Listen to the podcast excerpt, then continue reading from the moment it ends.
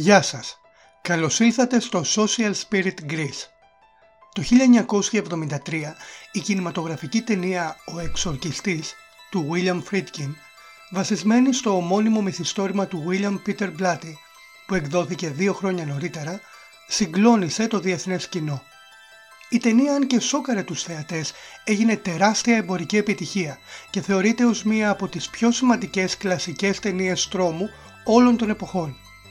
Ο εξορκιστής αφηγείται την ιστορία της μικρής Ρέιγκαν. Η Ρέιγκαν έχει καταληφθεί από ένα δαίμονα, τον οποίο προσπαθούν να εκβάλουν από μέσα της δύο ρωμαιοκαθολικοί ιερείς, που υποδίονται ο Τζέισον Μίλλερ και ο Μάξ Φον Σίντοφ. Ακολούθησαν άλλες τέσσερις ταινίες που εξιστορούν την πολύχρονη σύγκρουση του Παζούζου, του δαίμονα που κατέλαβε το μικρό κορίτσι και του εξορκιστή ιερέα Λάνκεστερ Μέριν. Ποιος είναι όμως ο Παζούζου του εξορκιστή; Στο μυθιστόρημα του Πλάτη και στις ταινίες, ο Παζούζου είναι μια πανάρχια δαιμονική οντότητα της οποίας την ύπαρξη ερευνά για χρόνια ο Μέριν.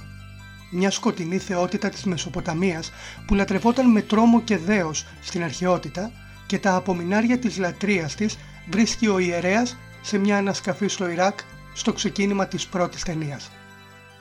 Στις δύο τελευταίες ταινίες της σειράς μαθαίνουμε την ιστορία της γνωριμίας των δύο εχθρών, του Παζούζου και του Μέριν. Ο ιερέας Μέριν, απογοητευμένος από τον κόσμο αλλά και τον εαυτό του, γεμάτος ενοχές που δεν κατάφερε να σώσει αθώους από τους Ναζί κατά τον Δεύτερο Παγκόσμιο Πόλεμο, βιώνει μια βαθιά κρίση έλλειψης πίστης και απομακρύνεται από την Εκκλησία.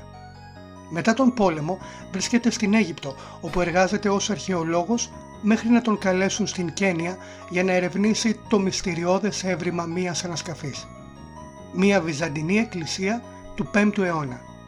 Η ύπαρξη και μόνο του ναού είναι ένα μεγάλο μυστήριο αφού όταν χτίστηκε ο χριστιανισμός δεν είχε φτάσει ακόμη στον τόπο.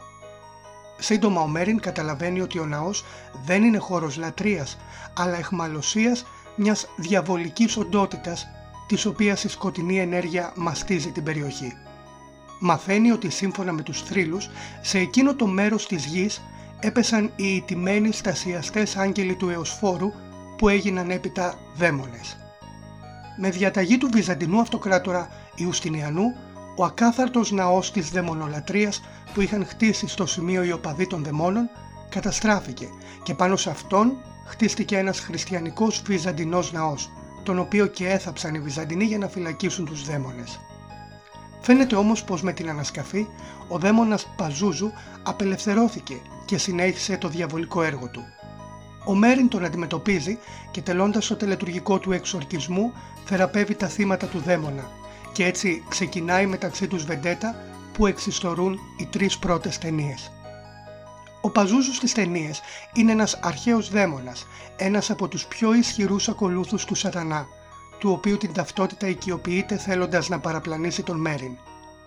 Ποιος είναι όμως ο Παζούζου και πώς εμπνεύστηκε τον χαρακτήρα ο συγγραφέας του πρώτου μυθιστορήματος; Τον Παζούζου συναντούμε στην Ακαδική, στην Ασυριακή και στη Βαβυλωνιακή μυθολογία της αρχαίας Μεσοποταμίας στην πρώτη χιλιετία π.Χ.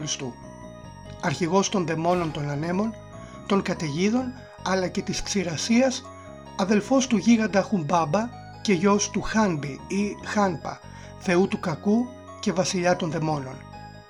Έχοντας ανθρώπινο σώμα, κεφαλή λιονταριού, φτερά αετού και ουρά σκορπιού, προκαλούσε τον τρόμο και σκορπούσε την καταστροφή. Ξηρασίες αλλά και πλημμύρες, καταιγίδες και σμήνοι εντόμων ήταν οι πληγές που εξαπολούσε στην ανθρωπότητα. Οι αρχαίοι λαοί της Μεσοποταμίας, όσο και αν τον έτρεμαν, χρησιμοποιούσαν πολλές φορές τα σύμβολά του για να εξορκίσουν άλλες διαβολικές θεότητες όπως η Λαμαστού, αναγνωρίζοντας τη μεγάλη δύναμή του.